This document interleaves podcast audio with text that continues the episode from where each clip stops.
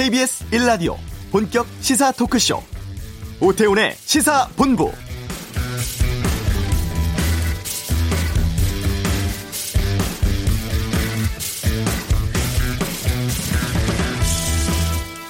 대학 시간 강사 방학 때도 월급 준다. 어제 발표된 교육부의 대학 강사제도 개선안에 대해서 상당수 언론들이 기사 제목을 이렇게 뽑았습니다. 하지만 이번 개선안의 핵심은 대학 강사에게 법으로 교원의 지위를 부여하는 겁니다. 계약 기간도 종전 한 학기에서 1년 이상으로 늘리게 되죠. 대학 강의의 상당 부분을 차지하는 강사가 이제 가르치는 사람이라는 교원의 신분을 보장받게 된다는 의미고 강의뿐 아니라 연구, 학생 지도와 같은 임무를 인정받게 되는 것인데요. 오태훈의 시사본부 잠시 후 열악한 처우의 강사를 교원으로 인정하고 안전망을 강화하는 대학 강사제도 개선안에 대해서 자세히 살펴보는 시간 갖겠습니다. 국토부 임대사업자 혜택 축소, 여당 대표의 공급 확대 언급 등 부동산 정책에 대한 내용 경제 브리핑에서 살펴보고요. 어제부터 정기국회 시작됐습니다. 정치 둘러싼 현직 의원들의 가감없는 설전, 정치화투에서 관련 의견 듣겠습니다. 이 범죄 전력 연예인의 방송 복귀 어떻게 생각하십니까? 하재근의 문화살롱에서 다루겠습니다. KBS 일라디오 오태훈의 시사본부 지금 시작합니다.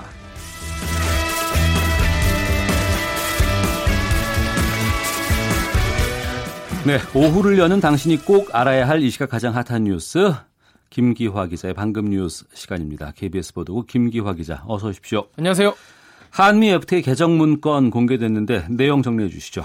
네, 산업통상자원부가 어제 이 FTA 개정 협상 관련 문건 8개를 공개를 했습니다. 네. 이 3월에 이 원칙적 합의가 있었는데 거기서 크게 뭐 벗어난 내용은 아니에요. 거기서 음. 조금씩 조금씩 이제 개정을 한 건데 먼저 이 자동차 분야에서는 어 미국의 화물 자동차 25% 관세를 원래는 2021년에 없애기로 했거든요. 네. 이거를 2041년까지 20년 연장하는 방안이 포함됐습니다.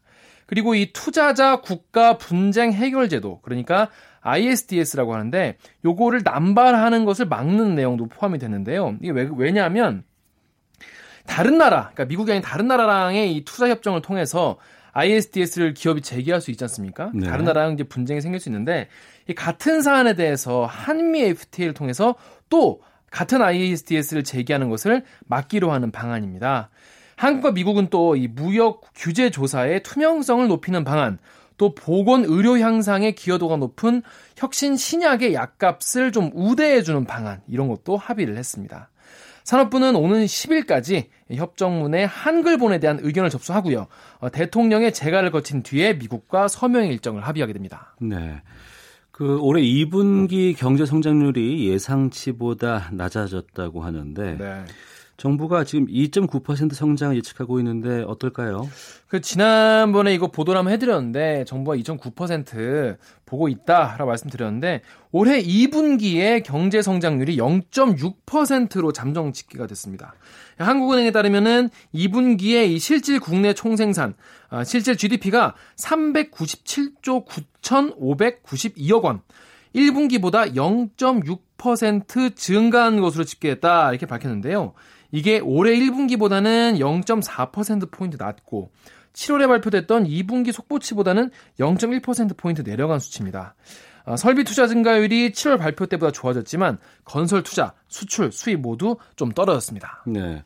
이 성장률에도 영향이 좀 있겠는데요? 그렇습니다. 그것 때문에 아까 질문을 하셨는데 이 연간 성장률을 보면은 2분기, 상반기 모두 지난해 같은 기간보다 2.8%가 성장을 했습니다. 그래서 올해 경제 성장률은 정부가 발표했던 2.9%보다 0.1% 포인트 낮은 2.8% 어, 수준일 것으로 예상이 됩니다. 어, 한은은 우리나라의 지금 잠재 성장률 수준이기 때문에 뭐 견실한 수준이다라고 평가를 했어요. 그래서 아울러 경, 정부가 지금 어 하반기 지금 예산 예산에도 그렇고 경기 활성화 정책을 펴고 있고 또 기업들이 속속 지금 일자리와 투자 계획을 지금 발표하고 있기 때문에 하반기에 좀 경제 성장률이 올라가지 않겠냐라고 보고 있다고 설명했습니다. 네. 11월 미국 중간 선거 앞두고 있는데 트럼프 대통령이 그 민주당 차기 대권 후보들과 공방 지금 치열하게 벌어지고 있다고요. 네, 그렇습니다. 지금 미국의 미국의 지금 중간 선거가 11월이지 않습니까? 그래서 그래서 이제 트럼프 대통령도 어, 북미 정상회담 같은 것도 이거에 맞춰서 하고 있다 이런 얘기가 나올 정도로 11월 중간 선거가 굉장히 중요한데요. 지금 민주당의 이 차기 대권 잠룡으로 꼽히는 바이든 전 부통령이 아, 펜실베니아주의 피츠버그에서 열린 노동자 행진, 행진 행사에서 오는 11월 중간 선거가 이 미국 민주당의 모든 것을 걸고 있다라면서 민주당 후보에 대한 지지를 호소했습니다. 지난번에 그 대선과 함께 그 상하원 선거에서 모두 이 트럼프 그리고 공화당의 자리를 다 내주지 않았습니까? 그래서 이번에 민주당이 반드시 양원 다 되찾겠다 이런 목표를 세우고 있습니다. 어, 바이든 전 부통령은 지난달에 실시했던 2020년 대선 가상 대결에서요 44%나 나와서 이 37%에 그친 트럼프 대통령을 7% 포인트 차이로 앞서고 있습니다. 이와 함께 2004년의 대선 후보였죠. 존 케리 전 국무장관도 현지 시간으로 1일에 CBS 어, 뉴스와 인터뷰를 갖고 민주당 후보들에 대한 지지 발언을 했습니다. 트럼프 대통령은요? 트럼프 대통령은 역시 가만히 있지 않았겠죠. 트럼프 대통령은 이 존 케리 전 국무장관에 대해서 이란과 함께 이 최악의 핵 합의를 한 인물이다라고 비난했습니다. 그가 출마하면 트럼프 나, 내, 나에게는 굉장히 운이 좋은 셈이다라고 어, 견제하는 발언을 또 했습니다. 아, 케리 전 장관은 6.12 어, 싱가포르 북미 정상회담 이후에 이 공동 성명이 나오지 않았습니까? 이거에 대해서 최약체가 하는 합의다. 이렇게 규정하면서 트럼프 대통령을 비난한 바가 있어서 둘이 계속 지금 툭탁툭탁 싸우고 있습니다. 네. 아시안 게임 이후에 이제 병역 특례 관련해서 논란이 참 많이 일고 있는데 맞습니다. 이낙연 총리가 개선 방안 주문했군요. 네, 그렇습니다. 이 올림픽 뭐 메달이나 뭐 이 아시안 게임에서 메달을 따면은 병역을 이제 면제해 주는 거에 대해서 뭐 4분, 4분만 참여했는데도 이런 혜택을 주거나 이런 경우가 많아가지고 논란이 많은데요. 이것 때문에 나온 이 논란을 언급하면서 이낙연 국무총리가 개선 방안을 마련하겠다라고 약속을 했습니다. 이 총리는 이 병무청이 개선을 검토하겠다고 밝혔다면서 여러 측면을 고려해서 국민의 지혜를 모아서 가장 합리적인 개선 방안 개선 방안을 내기를 바란다라고 말했습니다. 하지만 개선 방안 방안이 나온다고 해도 어, 소급 적용을 하지 않고 앞으로 이, 이 벌어질 것에 대해서만 적용하겠다라고 밝혔습니다. 네. 복무 기간 단축 방안도 나왔습니까? 그렇습니다. 이 다음 달 저녁 예정인 병사부터 단계적으로 복무 기간을 줄이는 방안이 확정이 됐습니다. 아, 올해 10월 전역자부터 2주 단위로요. 하루씩 단축을 해서 육군, 해병대, 의무경찰, 상근예비역은 21개월에서 18개월로 단축됩니다. 그러니까 상병까지만 하고 전역을 하는 거죠. 해군과 의무해양경찰, 의무소방은 23개월에서 20개월로, 또 공군은 24개월에서 22개월로, 사회복무요원은 24개월에서 21개월로 줄어들게 됩니다. 정부는 또 이와 함께 5.18 민주화 운동 진상규명을 위한 특별법 시행령 제정안, 그리고 군 사망 사고 진상 규명을 위한 특별법 시행령 제정안도 함께 의결했습니다. 네. 오늘 정기국회 교수부단체 대표 연설에서 여당의 이해찬 대표 연설을 했는데 어떤 네. 내용이었습니까? 어, 이게 어, 이해찬 대표가 연설을 한 게 앞으로 여당이 이제 어떻게 갈 것인가를 좀 크게 보여준 지표, 그 지표라고 볼 수 있기 때문에 좀 중요한데요. 어, 이해찬 대표는 올해와 내년이 한반도 미래에서 굉장히 중요한 시기이자 고통스러운 전환기다라고 밝혔습니다. 그러면서 당면 과제로 성장, 경제 성장 동력 마련, 사회 통합, 적폐 청산, 균형 발전 그리고 한반도 평화 등을 놓고 꼽고요. 이 가운데 핵심은 경제다라고 강조했습니다. 전환기의 사회적 갈등을 극복하기 위해서 광범위한 사회적 합의가 필요하다라면서 사회 각계의 목소리를 들을 수 있는 민생 연석 회의를 가동하겠다라 밝혔습니다. 공수처의 얘기도 나왔다면서요? 그렇습니다. 각종 비리, 갑질 등 민생 적폐를 청산하기 위해서 고위 공직자 범죄 수사처 공수처를 설치하고 국민권익위원회를 반부패 청렴 업무의 중심으로 강화하겠다라고 밝혔습니다. 또 지방 정부의 역량을 높이고 이전 어, 그리고 이전 대상인 122개의 공공기관을 적합한 지역을 선정해서 지역으로 옮겨가게 하도록 협의를 하는 등 이 지역 균형 발전에도 적극 나서겠다라 밝혔습니다. 또 한반도 평화경제 경제 실현을 위해서 개성공단 정상화 그리고 4.27 판문점 선언의 국회 비준 동의가 필요하다라고 강조했습니다. 네, 김기화 기자였습니다. 고맙습니다. 고맙습니다. 자, 이 시각 교통 상황 듣겠습니다. 교통정보센터의 박소영 리포터입니다. SRT 추석 연휴 승차권 예매가 오늘부터 이틀 동안 진행됩니다. 오늘은 경부선 그리고 내일은 호남선 예매가 가능한데요. 올해부터는 모바일로도 예매할 수 있어서 이용에 참가하시면 좋겠습니다. 점심시간 되면서 교통량은 줄었는데요. 사고 여파를 받는 곳이 있습니다. 서울 외곽순환고속도로 일산에서 판교 쪽으로 장수 부근에서 사고가 발생해 뒤로 1km 구간 정체가 되고 있고요. 중부고속도로 하남 쪽으로 산곡 분기점 부근에서도 화물차 관련해 사고가 있었는데요. 지금 4차로에서 이 처리 작업을 하고 있습니다. 그 밖에 중앙고속도로 춘천 쪽 대동 요금소 부근에서도 사고가 발생해 2차로를 막고 이 처리 작업을 하고 있는데요. 뒤로 1km 구간 정체 정체가 심합니다. 간선도로에서는 강변북로 서강대교에서 반포까지 정체가 여전하고 이 구간 지나는데 20분 정도 걸리고 있습니다. 반면 올림픽대로는 지금 여의도 일대 지나기만 힘들고요. 서부간선도로 안양 쪽으로 목동교에서 금천 사이 교통량이 많습니다. KBS 교통정보센터였습니다.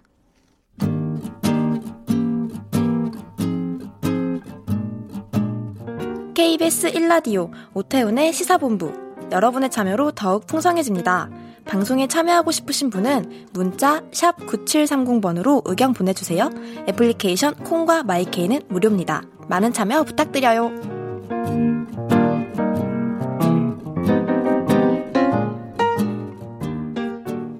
네, 시사본부 경제브리핑 시간입니다. 임대사업자 세제 혜택 축소, 또 이해찬 의원 언급한 서울지역 공급 확대, 이것으로 부동산 시장 진정할 수 있을지 관심입니다. 참 좋은 경제연구소 이인철 소장과 함께 말씀 나눠보겠습니다. 어서 오십시오. 예, 안녕하세요. 예. 집값 상승폭이 서울 쪽에서 상 커지고 있는 상황인데 지방은 지금 계속 하락하면서 양극화 심화되고 있죠. 그렇습니다. 서울 아파트의 평균 매매 가격이 처음으로 7억 원을 돌파했습니다. 음. 이 얘기는 야, 집 없는 사람은 서울에서 내 집 마련하기가 점점 멀어지고 있다라는 얘기인데요. 이게 이 정부 산하 공기업인 한국감정원의 조사다 보니까 이제 KB 국민은행보다 다소 신뢰성이 있는데요.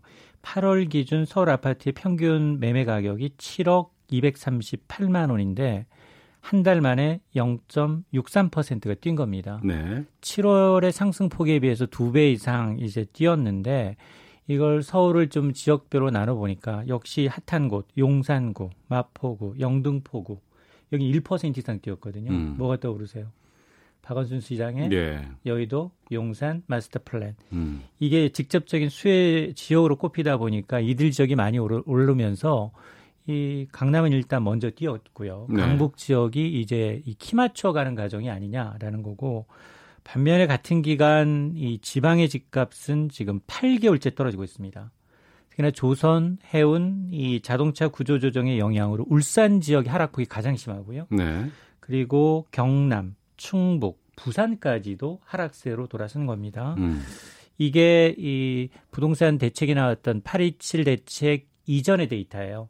그러니까 이후에도 집값 하락했다는 얘기는 들리지 않고 있거든요. 네. 그러니까 서울과 수도권 핫한데 여전히 음. 지방은 굉장히 썰렁하다. 네. 양극화가 굉장히 좀 진행되는 폭이 좀 더 커지고 있다는 겁니다. 예. 그 김현미 국토부 장관 임대사업자에 대한 세제 혜택 축소하겠다고 이제 나섰는데 어, 이후에 주무부서인 기획재정부가 관련한 것들을 좀 점검하겠다 뭐 이런 얘기가 나왔죠? 그렇습니다. 지금 부동산 정책은 민심에 미바, 굉장히 민감할 수밖에 없거든요. 네. 지금 국토부와 이제 좀 정부의 정책이 왜 이렇게 일관성이 없느냐라는 얘기가 나오는 게 전세 대출을 뭐 부부 합산 7천만 원까지 한다 안 한다라고 했다가 한나절 만에 고쳤죠. 여기다가 사실 서울시와 정부의 국토부와의 엇박자, 용산과 이제 여의도 개발 계획 역시 좀 엇박자를 낸 부분이 없지 않아 있어 보이고요. 여기에다가 이 김현미 국토부 장관이 또 한계를 보태고 있습니다. 지난 아, 주말에 이제 기자 간담회를 하면서 임대사업자 세제 혜택이 너무 많다. 음. 이거 오히려 줄여야 되겠다라고 네. 밝히니까 사실 세제 혜택의 주무부서는 기획재정부예요. 음. 그러다 보니까 이 기획재정부가 하루 만에 이제 해명에 나서고 있는데 이 기획재정부의 입장은 일단 임대주택 혜택 축소라는 게 전체 지역이 아니다. 전체 지역이 아니라 시장 과열 지구내 새롭게 주택을 구입하고 임대주택으로 등록할 경우에 한정해서 이제 이 좀 신규 혜택을 좀 줄이는 방안을 지금 논의 중이다라고 해명을 하고 있습니다. 만에 하나 임대주택 등록자에 대한 세제 혜택을 전면으로 수정하게 된다면 반발이 있습니다. 어, 이건 뭐지? 기존에 예, 임대사업자로 등록한 사람과의 형평성 문제가 불거질 수 있고요. 또 하나는 어, 신규로 내려는 사람은 조세죠. 나도 세금 못 내. 앞 사람은 왜 세금 깎아주고 나는 세금 안 깎아줘요? 이런 얘기가 나올 수밖에 없습니다. 또 하나는 임대사업자의 세제 혜택을 줄일 경우 가장 리스크가 큰 게 뭐냐? 바로 임대 등록 물건이 이제 줄어들게 되면 네. 세입자들이 문제거든요. 음. 당장 가을 전월세 이제 이사철이 다가오는데 등록 물건이 적어진다는 역시는 이 얘기는 전월세 물건이 줄어들 수 있다. 음. 이게 세입자들한테 직접적으로 이제 영향을 미치는 사안이다 보니까 좀 신중한 접근이 필요한 게 아니냐. 조금 이 기존 임대사업자들 8개월 만에 이제 정부가 지난해 12월에 이제 임대사업자 등록 유도할 수 있는 인센티브 제공 방안을 마련했는데 그 부작용을 8개월도 예측치를 못하고 이렇게 뒤집느냐 네. 이런 이제 비난의 목소리가 나오는 대목입니다. 그 부분을 좀 볼게요. 그 임대사업자로 등록을 이제 유도하기 위해서 혜택을 준 것이고 그 맞습니다. 그 유도하기 위한 건 어떤 목적이 있었을 텐데 그 목적과 다르게 집값이 상승하는 부분으로 지금 튀고 있는 거 아니겠습니까? 맞습니다. 그러면 그 혜택 축소까지 지금 얘기가 나오고 있는데 그 혜택이 뭐였어요? 일단 다주택자에 대해서 정부가 단금과 채찍을 제시를 한 거죠. 네. 그 가운데 이제 임대사업자로 등록하게 되면 일단 전월세 사시는 분들 안에서는 2년뿐만 아니라 음. 최대 8년까지 임대료 걱정 없이 네. 살게 하자라는 취지였어요. 취지는 굉장히 좋습니다. 어. 그러다 보니까 어, 지금 뭐 임대사업자에 대한 세제 혜택이 과하다. 이 음. 부분에 대해서는 뭐 해석하기 나름이겠지만 일단 임대주택을 하게 되면 올 4월부터 시행된 다주택자의 양도세 중과 대상에서 빼줍니다. 네. 그리고 이 종합부동산세 합산에서 배제가 되고요. 어. 또이 장기 보유할 경우 특별 공제 등의 이제 세제 감면 혜택이 있습니다. 예. 여기다 그동안 임대 사업을 꺼렸던 분들의 가장 큰 이유가 건보료가 뛰더라라는 거였거든요. 아, 건강보험료가 그렇습니다. 예, 예. 그래서 4년간 임대할 경우에는 건강보험료 40%를 감면해 주고요. 예. 8년간 임대 등록을 할 경우에는 80%까지 감면하는 혜택이 있으니까 어. 이게 너무 혜택이 많다 보니까 오히려 이런 것들이 부작용이 심해지고 있다. 예. 특히 금융 금융 부분에 있어서 이 서울과 같은 투기 지역에서 이제 일반 주택담보대출을 받기 위해서는 집값의 40%밖에 대출이 안 되지만 예. 임대사업자로서 주택을 구매할 경우에는 집값의 80%까지 어. 대출해 주더라. 이 부분을 문제 삼고 있는 겁니다. 예. 그러다 보니까 이런 너무 많은 혜택이 있다 보니까 지금 이 같은 유인책으로 인해서 지난해 이 7월만 하더라도 임대사업 등록하신 분이 한 22만여 명에 불과했다면 예. 민간 임대주택 사업자가 올해 예, 1년 만에 33만 6천 명으로 거의 50% 가까이 어. 늘었다라는 것들이 실제로 반증을 하고 있는 겁니다. 예. 그 그러면 임대사업자에 대한 세제 혜택 줄이면은 지금 부동산 시장 과열 잡는데 서울 지역에 한해서지만 좀 도움 될까요? 사실 이 부분은 의문이 좀 있습니다. 이 사실 정부 정책에 대한 일관성 결여에 대한 지적은 뭐 피하기 어렵죠. 예, 거기에다가 무엇보다도 임대 사업자에 대한 세제 혜택 축소가 현재 불안한 시장의 가장 근본적인 이유냐? 음. 이 부분은 뭐 크게 이 이유가 아니다라는 게 맞는데요. 왜냐하면 신규 임대 사업자에 대한 세제 혜택을 축소한다고 해서 과연 임대사업자들이 매물을 내놓고 네. 시장 활성화에 기여할 거냐 이 부분은 아니라는 겁니다. 임대사업이라는 건 보통 4년에서 8년 정도 하려는 목적이거든요. 네, 네. 그러니까 예를 들어서 이제 은행 저이자로 인해서 내 노후 수익을 어, 어떤 오피스텔이든 아니면 주택을 사서 매달 임대를 받기를 원하는 수요들이 분명히 있다는 겁니다. 근데 이 만에 하나 이들이 이제 다주택자가 매물을 내놓는다면 이들은 양도세 중과로 인해서 거의 한 60%까지 세금을 내야 되는 입장이다 보니까 예. 세금 무서워서 매물 내놓을 수가 없는 상황이고요. 음. 또 매물을 내놓아 양도세 폭탄을 맞느니 차라리 버티자. 내지는 아니면 상속이나 증여로 바뀔 가능성이 높다는 겁니다. 네. 그러니까 여기에 이제 매물 기근에 과연 도움이 되겠느냐 이 부분에 대해서는 의구심이 있고 오히려 등록 임대주택 등록이 적게 되면 앞서 제가 지적을 했습니다만 전월세 물량 자체가 줄어들 가능성이 있다는 겁니다. 음. 그렇다 보니까 이 무주택자의 어떤 전월세난이 가중되는 이런 부분의 부작용이 더 클 수 있기 때문에 네. 오히려 투기성 요인을 잡는 그러니까 임대사업자로 등록해서 그 대출분을 가지고 또 다시 주택을 사는 경우 보다는 예. 오히려 부정적 파급이 더 크기 때문에 신중한 접근이 요구되는 대목입니다. 예, 알겠습니다. 답이 없네요.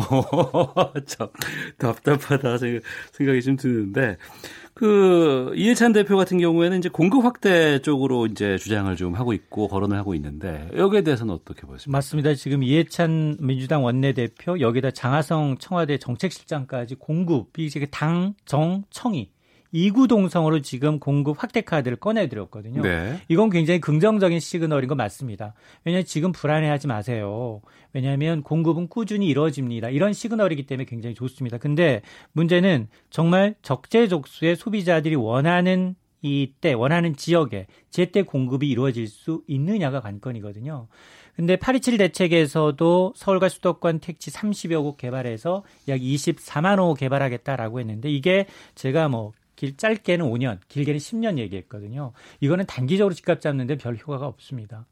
그러면 가장 큰거 서울에서 신규 주택을 공급하는 방법은 그다지 많지가 않아요. 택지가 없습니다. 개발할 네. 만한. 그러면 재개발 재건축을 통한 공급이 거의 유일한 수단인데 예. 정부는 이건 반대하고 있거든요. 예. 과거 정부처럼 대규모 단지로 추진해서 투기 수요가 몰리거나 아니면 부동산 경기를 통한 경기 부양은 원치 않는다라고 모습. 재개발 재건축 추진하겠다 그러면 또 재개발 물건들이 또 뛰지 않을까요? 맞습니다. 그러다 예. 보니까 이게 이 단기적으로 서울 집값을 잡기엔 좀 역부족이다라는 평가거든요. 어. 근데 지금 이 정부는 어쨌든 추석 이전에 서울뿐만 아니라 소규모 대단지는 아니다 하더라도 예. 개발 가능한 지역에 대해서 입지를 좀 밝히겠다라고 얘기했기 때문에 이런 것들이 어느 정도 시장의 전 심리적인 투기 음. 심리를 진정시킬 수 있을지 여부는 이제 좀 지켜봐야 될 것으로 보이지만 다만 정부가 이런 공공임대주택이라든가 네. 신혼 부부용 어떤 행복주택 같은 경우 주거 취약계층에 대한 공급 확대는 꾸준히 음. 로드맵을 통해서 안정적으로 제공하겠다라는 걸 해줘야 되거든요. 예, 예. 뭐 영, 형식적으로 예를 들어서 뭐 2022년까지 공공 임대주택을 100만 원 공급하겠습니다. 이런 현실성이 없어요. 음. 실제로 과거 정권도 이렇게 목표를 제시하고 난 다음에 실천율을 따져보면 5, 60%가 채 안 됩니다. 그러니까 그런 먼 쪽에 이제 가능성이 아니라 현실과 동떨어진 게 아니라 좀 현실 가능성이 있는 시장 안정에 도움이 되는 입지의 공급이 나온다면 안정에 충분히 기여할 수 있습니다. 이 소장님 의견에 충분히 공감을 하고요. 또 이제 신혼부부 뭐 행복주택 같은 것들 도입하자 많이 이렇게 소규모로라도 얘기를 하면 또 이제 또 그게 어떤 지역으로 지정이 되면 또 그 지역 주민들은 또 그거 반발하죠. 오지 말라고 또 반발하고 집값 떨어진다고 얘기하고 좀 이러고 있는 상황들이 지금 반복되고 있습니다. 그러다 보니까 목표 대비 실제 실행률은 절반 이하예요. 그렇죠. 예. 그럼 그런 것 말고 좀 정부가 새롭게 내놓을 수 있는 추가 대책과 해법 같은 것들이 뭐가 또 있을까요? 일단 그 이해찬 대표는 3주택 이상 다주택자에 대해세 종합부동산세 인상을 추진해라. 음. 라고 얘기를 했어요. 네. 그러니까 결국 규제, 수요 억제 정책을 계속해서 밀고 나가겠다는 시그널이거든요. 근데 이게 사실 이렇게 수요 계속 억제를 하게 되면 시장은 학습 효과가 있어요. 음. 이게 끝나게 나면 분명히 공급에 문제가 생기고 그러다 네. 보면 이게 일부 카페에서는 지금이 가장 싸다. 어. 이런 얘기가 나올 정도로 예. 정부의 정책에 대한 신뢰성이 굉장히 떨어져 있는 상황이거든요. 그러다 보니까 저는 새, 지금 가장 심각한 건 물론 서울에 초점을 맞출 수도 있겠지만 오히려 지방에도 초점을 맞춰라. 음. 지방 같은 경우에는 지금 거의 거래도 이루어지지 않고 있고요. 지방 부자들이 돈을 갖고 서울 수도권 아파트를 사기 위해서 굉장히 혈안을 벌이고 있기 때문에 네. 이런 지금 1,100조 원이나 되는 이 유동 자금을 어떻게 소비와 투자를 연결시킬지 이 부분을 먼저 고민하는 게 순서고요. 음. 그리고 공급이라는 건 어차피 앞서서 얘기했지만 이 굉장히 좋은 입지의 것은 하기가 좀 어려운 상황입니다. 그렇다고 정부의 정책을 180도 돌리기도 어려운 상황이다 보니까 앞서서 제가 말씀드렸던 것처럼 취약계층에 대한 이제 공급 물량 이미 높아진 집값을 내리기엔 굉장히 어렵습니다. 네. 그러다 보니까 이런 이제 이 무주택자에 대한 허탈감, 무기력감, 양극화를 초래할 수 있는 부분을 좀 저해하기 위해서 임대주택 쪽으로 좀 초점을 맞추는 게 맞다고 생각을 합니다. 알겠습니다. 참 좋은 경제연구소 이인철 소장과 함께했습니다. 오늘 말씀 고맙습니다. 네, 감사합니다. 헤드라인 뉴스입니다.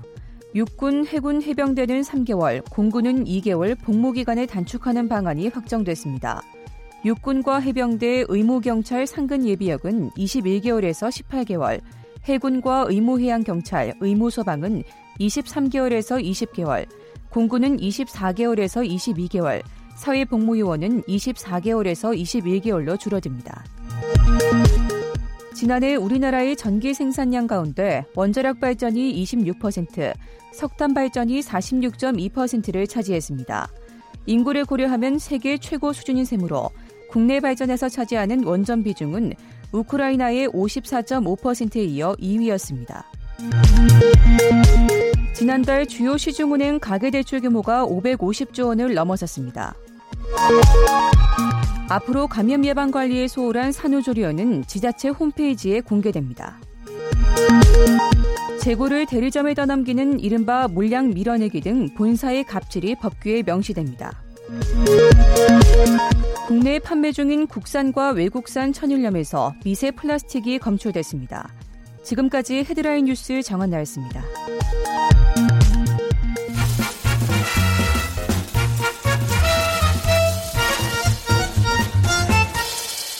오태훈의 시사 본부. 네, 대학교 시간 강사에 대한 제도 개선안이 나왔습니다. 이 강사제도 개선은 2010년 논의가 시작된 후 약 8년 동안 정체되고 또 해결되지 않았던 이슈인데요. 대학 강사제도 개선 협의회 이용우 위원장과 함께 자세한 이야기 나눠보겠습니다. 나와 계시죠? 예, 안녕하세요. 네.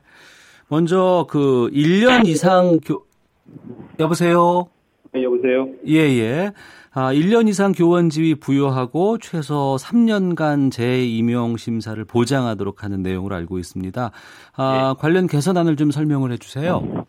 예, 말씀하신 것처럼 학기별로 임용함으로 인해서 고용 불안에 좀 심각한 상황들이었는데요. 네. 이제는 1년 이상 임용을 원칙으로 하고 음. 임용 기간이 만료되었을 때 어, 재임용 절차를 3년까지는 보장하고 그 이후에도 어, 대학과 강사가 자율적으로 어, 추가 고용들을 결정하는 방향으로 결정했습니다. 네.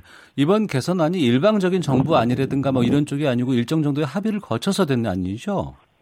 예, 그렇습니다. 이번 협의회 구성 과정에서 대학과 강사 측이 어, 함께 한 발씩 양보해서 합의점을 도출했다라는 게 가장 큰 의미입니다. 예.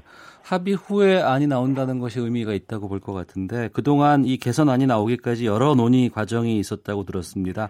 가장 어려웠고 또 접점을 찾기 힘든 부분이 어떤 것들이 있었는지 좀 말씀해 주세요.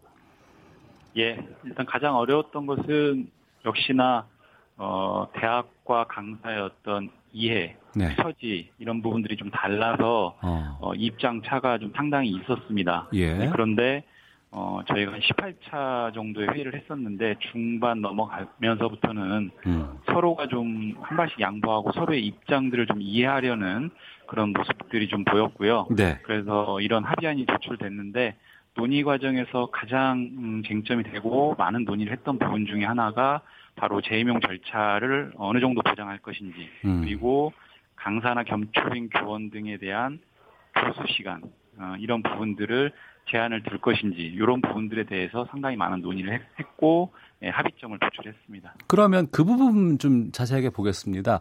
그 기존에는 재임용을 어떻게 해왔고 이번엔 어떻게 바뀐 거죠? 어, 소위 강사를 포함해서 비전임 교원에 대해서는 재임용이라고 하는 것이 절차적으로 전혀 보장되어 있지 않았습니다. 예. 어, 그런데 소위 말하는 유해 강사법, 어, 강사법이 마, 마련됨으로 인해서 재임용 절차를 보장한다는 어, 추상적인 규정이 고등교육법에 들어오기 시작했는데요. 예. 그런 부분들이 구체화되지 않아서 어. 어, 이 부분을 완전한 재임용, 소위 말하는 전임교원처럼 완전하게 재임용을 보장할 것인지 아니면 재임용 절차를 보장하는 것은 대학 측에 너무 큰 부담이니 아예 삭제할 것인지 어. 이런 양쪽의 논의를 조금씩 좁혀 나가면서 예. 3년의 한도 내에서 재임용 절차를 일단 보장하고 어. 그 이후는 자율적으로 결정하자라고 접점을 찾았습니다. 그 얘기는 지금 강사로 활동을 하고 하면은 3년까지는 보장이 되고 그 이후에는 다시 또 절차를 좀 이행할 수 있다는 거죠? 예, 그렇습니다. 그 이후에 만약에 새롭게 재임용이 아닌 신규 임용 형태로 예. 어, 고용을 하게 된다면 어. 그 시점에서 다시 3년 동안은 재임용 절차가 보장되고 뭐 이런 방식입니다. 예. 기존에는 6개월 만에 뭐 그만두는 경우도 있었습니까? 그러면? 어, 학기 단위로 고용되는 것이 일반적인 관례였고요. 예. 어, 다만 학기 단위로 고용을 했지만 어, 필요에 따라서 어, 계속적으로 그 다음 학기 그 다음 학기 이렇게 이제 지속되는 경우들도 있고 네. 원칙은 어쨌든 학기 단위로 고용되기 때문에 그 이후에 고용이라고 하는 것은 사실은 이제 보장되지 못하는 측면이 있어서 음. 어, 고용 불안에 좀 심각성이 있었습니다. 예. 그 이번 개선안을 보면은 노동적인 측면으로 접근을 해보는 것과 교육적인 측면으로 접근해보는 두 가지 측면이 있을 것 같아요. 예, 그렇습니다. 어, 두 가지 다 이 강사분들에게는 상당히 중요한 부분인데 예. 먼저 그 1년 이상으로 이제 임용 기간을 정하면서 방학 기간도 임용 기간에 포함된 거 아니겠습니까? 예, 예. 예, 이것은 임금도 이제 방학 기간 동일하게 보장이 된다는 의미겠죠? 예, 예, 맞습니다. 기존에 없던 부분인데요. 예. 어, 방학 기간이 임용 기간에 포함이 되게 됨으로 인해서 그 해당 기간에 대한 어, 임금을 어떻게 처리할 것인지에 대해서 많은 논의가 또 있었고요. 어. 이 부분에 대해서도 어, 원칙적으로 사실 방학 기간 중에 강사분들이 어, 업무를 수행하지 않는 것은 아닙니다. 예. 어, 학기에 따른 사후적인 업무랑 음. 다음 학기의 강의 준비 등등의 업무들을 실제로 하고 또 생활 보장적인 측면도 어, 고려돼야 되기 때문에 어, 일반적인 전임 교원과 마찬가지로 어, 방학 기간 중 임금이 지급돼야 된다라는 접점을 찾은 겁니다. 네. 아, 잘 됐습니다. 하지만 또 이 대학 측은 뭐 예산 부담에 대한 얘기들 많이 나오고 있는 것 같던데 이 재정은 어떻게 한답니까 이제? 예, 이제 어, 일정한 음, 새로운 법제도 환경에 따라서 어, 추가적인 소요 예산이 있을 텐데요. 어, 정부 차원에서 필히 이런 부분들에 대한 교육의 공공성을 감안한 재정 확보 예산 확보가 필요할 것 같고요. 예. 일정 부분들은 대학 측에서도 새로운 환경에 따라서 어, 자구책을 마련할 필요가 있을 것으로 보입니다. 네. 그 기존에는 뭐 다 교수님이라고 학생들은 불렀습니다.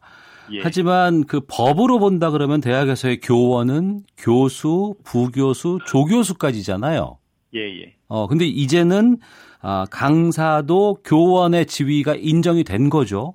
예, 그렇습니다. 법적으로 교원 신분을 부여하는 것으로 일단 정리를 했습니다. 예. 그러면 어떤 것들을 더 보장받을 수 있게 되는 겁니까?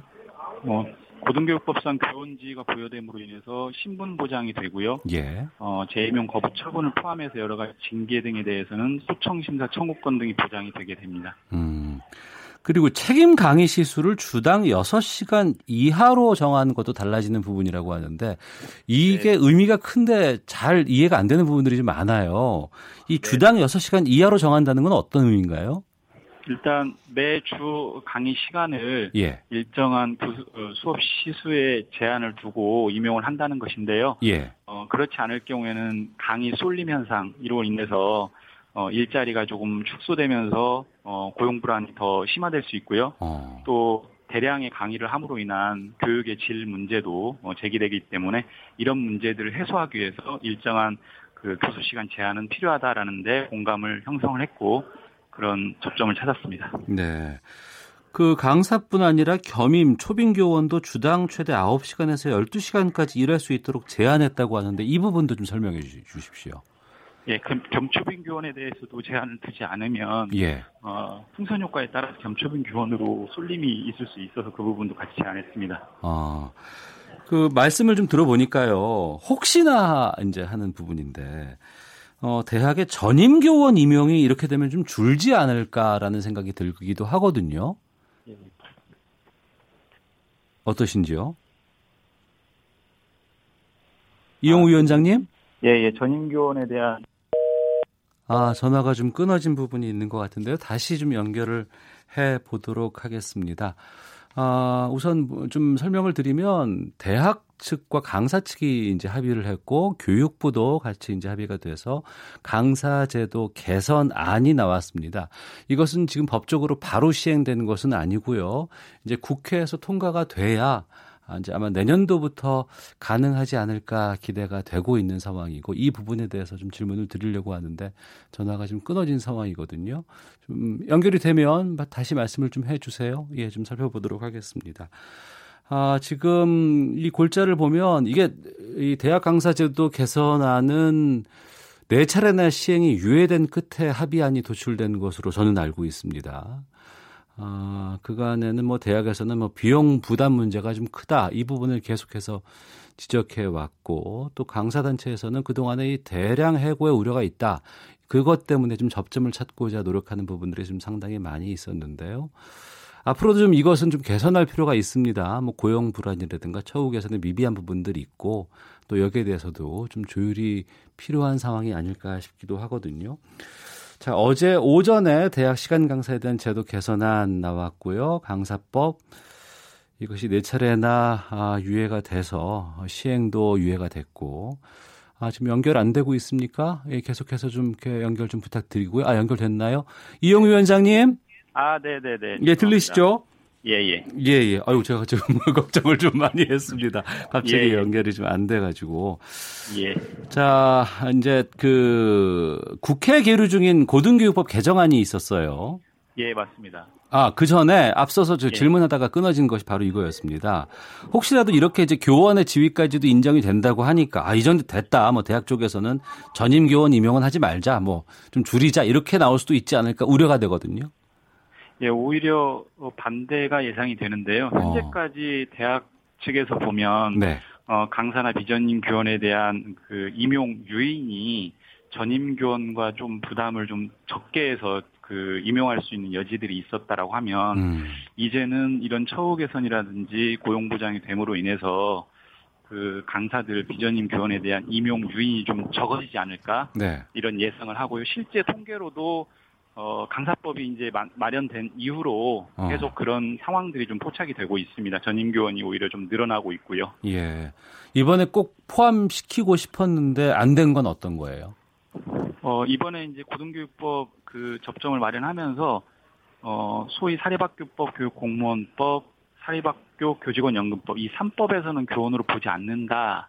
라는 규정을 두었고 예. 다만 일정 조항만 준용하도록 그렇게 접점을 찾았습니다. 어. 어, 교원이라고 하면 완전한 어떤 교원의 지위를 부여하는 게 맞긴 한데 예. 현실적으로 어, 일단 이런 제한적인 범위 내에서만 합의점을 찾고 어, 이런 부분들은 향후의 과제로 좀 남겨두었습니다. 네. 이게 실행이 되려면은 앞으로 남은 절차가 뭐죠? 이제 국회에서 어, 실제 고등교육법을 개정해서 예. 어, 어, 의결을 해야 되고요. 어. 그다음에 후속 입법으로 정부 차원의 어떤 대통령령 마련이나 이런 부분들이 신속하게 이루어져야 됩니다. 그런데 예. 지금 현재 2019년 1월 1일까지 어. 그 유예가 되고 내년 1월 1일이면 새로운 개정 고등교육법이 시행되는 상황입니다. 예. 그래서 시간이 많지 않기 때문에 음. 국회나 정부에서 신속하게 이런 부분들을 좀 마련해서 어, 의결을 해야 되는 그런 상황입니다. 예, 알겠습니다. 오늘 말씀 고맙습니다. 예, 감사합니다. 네, 대학 강사제도 개선협의회 이영우 위원장이었습니다. 1부는 여기서 마치겠습니다. 2부에서는 정치화투 준비되어 있고요. 또 신정환 씨의 예능 복귀 논란을 다뤄보는 하재근의 문화살롱도 준비되어 있습니다. 뉴스 들으시고 잠시 후 2부에서 뵙겠습니다.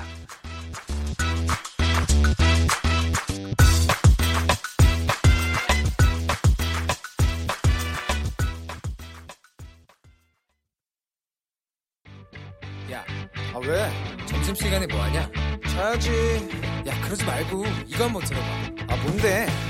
지금 당장 라디오를 켜봐 나른한 오후 깨울 시사 토크쇼 모두가 즐길 수 있고 함께하는 시간 유쾌하고도 신나는 시사 토크쇼 오태훈의 시사본부 네, 시사본부 2부 매주 화요일에는 현안 둘러싼 여야 국회의원들의 허심탄회한 속내를 들어보는 시간 정치화투가 이어집니다.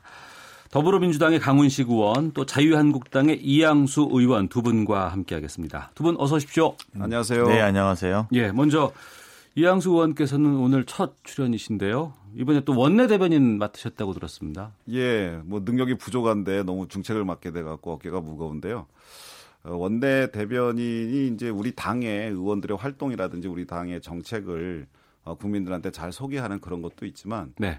국민들의 그 마음이나 그 국민의 소리를 또잘 음. 여당과 정부에 전달을 해서 그런 것들이 정부에 조금이라도 반영되는 어, 그런 것들이 좀 보람이 됐으면 합니다. 네, 이양수 의원님 지역구는 속초시 고성군 양양군 이쪽 맞으시죠? 예, 동해안의 아름다운 곳이죠. 아 그렇군요.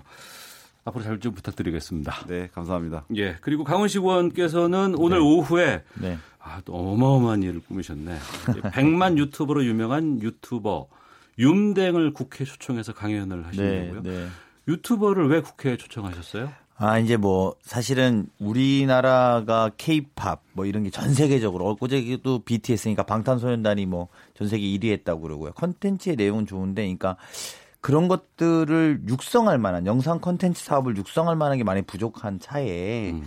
사실은 뭐 제 지역구 아까 지역구 말씀하셔서 아산인데요. 거기에 충남 콘텐츠 육성센터라는 걸 최근에 유치가 됐습니다. 그래서 예.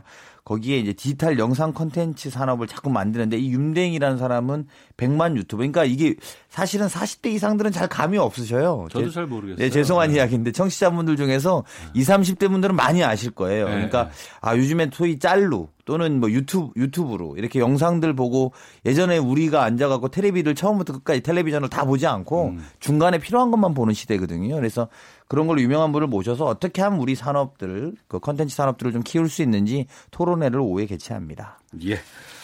자, 개인적인 말씀들은 좀 들었고, 네. 이제 정기국회 100일 대장정 시작됐다는 얘기부터 좀 들어가 보겠습니다. 법안 처리 하셔야 되고, 또 470도, 470조 슈퍼 예산안 심사도 지금 남아 있는 상황인데, 상당히 이번 국회에서 입장 차가 여야 간에 큰 것 같아요. 먼저 이양수 의원님 이번 네. 정기국회에 임하는 자세 또 어떤 것들 좀 중점적으로 좀 다루실 생각이신지. 아, 이번 정기국회에서는 아무래도 그 정부에서 어, 그동안 지난 1년 동안 부작용이 노정된 여러 가지 정책들 그런 정책들에 대한 어, 심판 그리고 국민의 목소리를 제대로 전달해야 되겠다 하는 그런 생각이고요. 그 중에 이제 그 요전에 그 문재인 대통령께서 적폐 청산을 계속해서 하시겠다고 이제 얘기를 했어요. 근데 네. 에, 사실 적폐청산이라고 하는 것이 에, 긍정적인 면도 있습니다. 잘못된 관행을 바로 잡는다 예. 것도 있지만 또 이것을 뭐 정치 보복으로 악용한다든지 음. 그리고 한 1년 4개월 정도 했기 때문에 이제 이런 적폐청산도 관 관성이 붙어서 놔둬도 이제 잘못된 관행들을 바로잡아 나가는 이제 일들이 진행될 겁니다. 네. 그래서 1년 4개월이 지난 지금쯤 되면 이제는 과거보다는 좀 미래지향적인 경제를 어떻게 만들어서 우리 국민들을 어떻게 좀 잘 살게 하겠다 하는 그런 기대와 희망을 가질 수 있는 비전을 제시하는 정책 음. 그런 게 돼야 되는데 아, 적폐청산만 계속하겠다라고 하는 그런 면들에서 좀 아쉬움이 있고요. 네. 그리고 이제 그 소득주도 성장이라고 하는 것이 방향은 굉장히 좋지만 그 속도라든지 그 시기라든지 이런 면에서는 여러 가지 부작용들이 노정되기 때문에 이런 부작용들을 좀 해소하는 그런 어, 이야기들을 좀 해주셨으면 하는데 여당과 정부와 청와대에서 그런 얘기들이 잘 안 나오고 있어서 음. 이번 정기국회에서는 그런 부분들을 좀 어, 적극적으로 다뤄볼 생각입니다. 네. 네, 이양수님 네. 말씀하시는 건 저희 다 동의합니다. 어, 그리고 제가 이제 뭐 큰 틀에서 보면 야당이 당연히 잘못된 정책에 대해서 지적하고 또 저희들도 그것이 공감되는 바가 있으면 국정 운영에 바꿔나가야 된다고 생각합니다. 다만 적폐청산이란 말에 너무 예민하실 필요 없는 거 아닌가 싶습니다. 대통령이 말한 전체 맥락을 보면 공정하고 정의로운 사회가 또 성장 동력도 살릴 수 있고 또 기간의 독식 경제를 넘어서 또 공정 하고 상생하는 경제를 이루자. 그래서 결국은 다 함께 잘 사는 경제를 만들자는 거고요. 뭐 말씀하신 것처럼 적폐 청산한다고 해서 과거처럼 무슨 사정정국 할 것도 아니잖아요. 음. 그리고 또 이것만 하겠다고 대통령이 말씀하신 것도 아닙니다. 또 그렇게 지금 한다고 해서 국민들이 동의해 주지도 않을 겁니다. 다만 오랫동안 불공정했던 문제들, 정의롭지 못했던 경제 문제에 대해서는 원칙적으로 풀어나가겠다는 입장을 재확인한 거고요. 또 이 과정 속에서 평화체제 구축을 해서 항구적인 평화체제를 위해서 결국은 평화가 곧 경제다. 평화가 곧 밥이다. 이제 이런 것들을 만들어 나간다는 어, 그런 것입니다. 그리고 경, 대통령 발언을 전체적으로 보면 결국은 경제로 귀결되는 것이지 이것이 사정정국이나 이런 것이 아니니까 민감하게 반응할 필요 없고 또 이번 정기국회 과정에서 야당의 지적들 중에 옳은 것들은 아까 말씀하신 것처럼 같이 바꿔 나가는 그런 노력이 필요하다 이렇게 생각합니다. 예.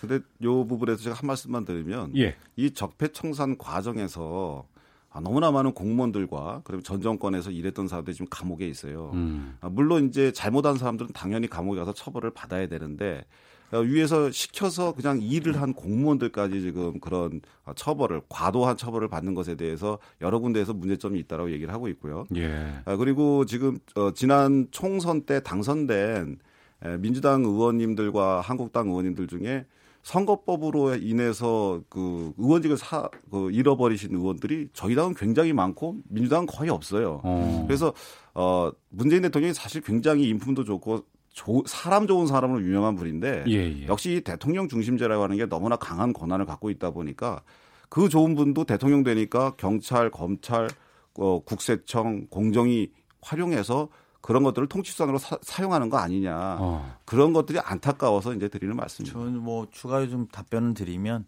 지난 정권에서 공무원들 노태강 음, 국장이라든지 아니면 이석수 감찰관처럼 그렇게 탄압한 사람 있으면 구체적으로 이름을 대는 게 합리적인 지적이다 저는 이렇게 생각하고요. 두 번째 말씀하신 것처럼 맞습니다. 지난번에 굉장히 많이 우리가 야당일 때 많이 음. 어, 선거법 위반으로 걸렸죠. 걸렸었죠. 그러니까 그 부분 저도 마찬가지입니다. 그래서 어, 우병우 당시 민정수석 시절 때 검찰에다가 걸은 것입니다. 그래서 그것이 법원의 결과, 결론적으로 법원의 결과가 어, 나고 있는 시점들인데요. 말씀하시는 내용이 법원의 결론을 정치적으로 했다라는 것인지 모르겠습니다만 그런 건 아니길 바라고요. 어, 너무 과도하게 여, 당시 여당일 때 야당원들을 과도하게 선거법으로 걸었던 것에 대해서 선제적으로 오히려 한번 좀 되돌아보는 계기가 됐으면 좋겠다 이런 생각이 듭니다. 네, 하나씩 좀 짚어보겠습니다. 아무래도 지금 가장 큰 화두는 경제가 아닐까 싶은데 이번에 김성태 원내대표 어, 국회 임하는 여러 가지 언론에 나오는 인터뷰들 을 보니까 상당히 강경하고 이번엔 정말 뭐 좀뭐 뭐 제대로 한번 해보겠다 뭐 이렇게 열의가 강하신 것 같은데 자유한국당 쪽에서는 소득주도 성장 폐기 지금 계속 주장하고 있는 상황이시잖아요. 예. 사실 뭐 소득주도 성장을 폐기하자 이것이 우리 한국당만의 목소리는 아니고요. 예. 다른 야당들도 어, 소득주도 성장이 문제가 있다라고 이제 지적을 하고 폐기해야 된다고 주장을 하고 있고 또 많은 국민들이 우려를 하고 계세요. 지금 수치를 보면 어, 우리나라 경제 지표에 고용, 투자, 소득 모든 면에서 지금 추락을 하고 있어요. 뭐 다들 아시겠지만 어, 지금 작년에 7월 취업자 수 증가폭보다 대비해 보면 올해는 5천 명이나 어, 오히려 떨어지고요. 그 고용 쇼크가 왔다라고 지금 언론에서 얘기하고 있고 기업 투자도 어, 외환 위기 이후에 처음으로 어, 5개월 연속으로 그 투자가 감소했습니다. 뿐만 아니고 어, 소득 하위 계층 20%의 총 소득이 명목 소득이 7.6%나 작년에 비해서 줄어들었거든요. 사실 가난한 사람, 소외된 사람들 더 잘 살게 해주기 위해서 한 정책임에도 불구하고 어떻게 결과적으로는 오히려 더 그분들의 소득을 더 빼앗는 그런 결과가 됐고 빈부의 격차를 더 늘리는 그런 상황이 왔어요. 오늘 따끈따끈하게 하나 그 통계가 또 나왔는데 올해 2, 2분기 GDP요. 2분기 GDP가 1분기 그 성장률에 비해서 0.4%나 하락했습니다.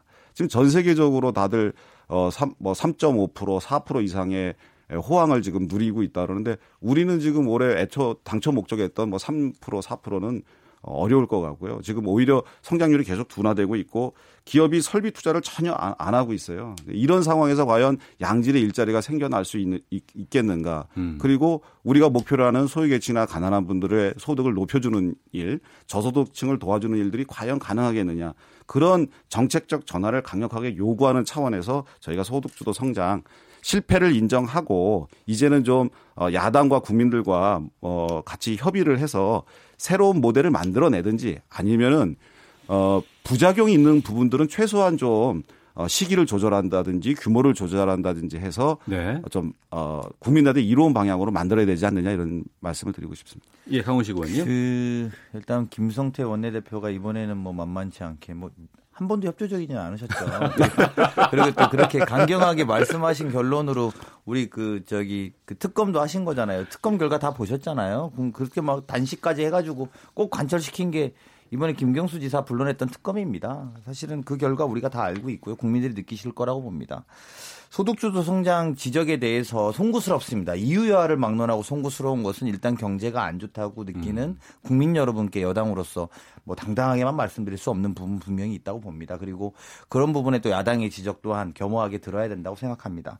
다만 좀 저희가 생각해보고 싶고 또 간곡하게 국민 여러분들께 호소드리고 싶은 지점은 아, 뭐 지표, 숫자 이런 거 이전에 피부에 느끼는 것이 안 좋기 때문에 송구스럽지만 지금까지 우리가 저 논리로 아까 말씀하신 어, 전 정부의 여당 논리로 10년 동안 기업하기 좋은 나라 만든다고 만들어 봤었습니다. 그래서 결과적으로 양극화는 더 극단적으로 그 많은 수치들이 말하는 것처럼 극단적으로 벌어지고 있고요. 기업하기 좋은 환경 만들면 우리 서민 중산층 잘 살 수 있을 거라고 10년 뭐 그 이전부터 계속 논리적으로 이야기했습니다.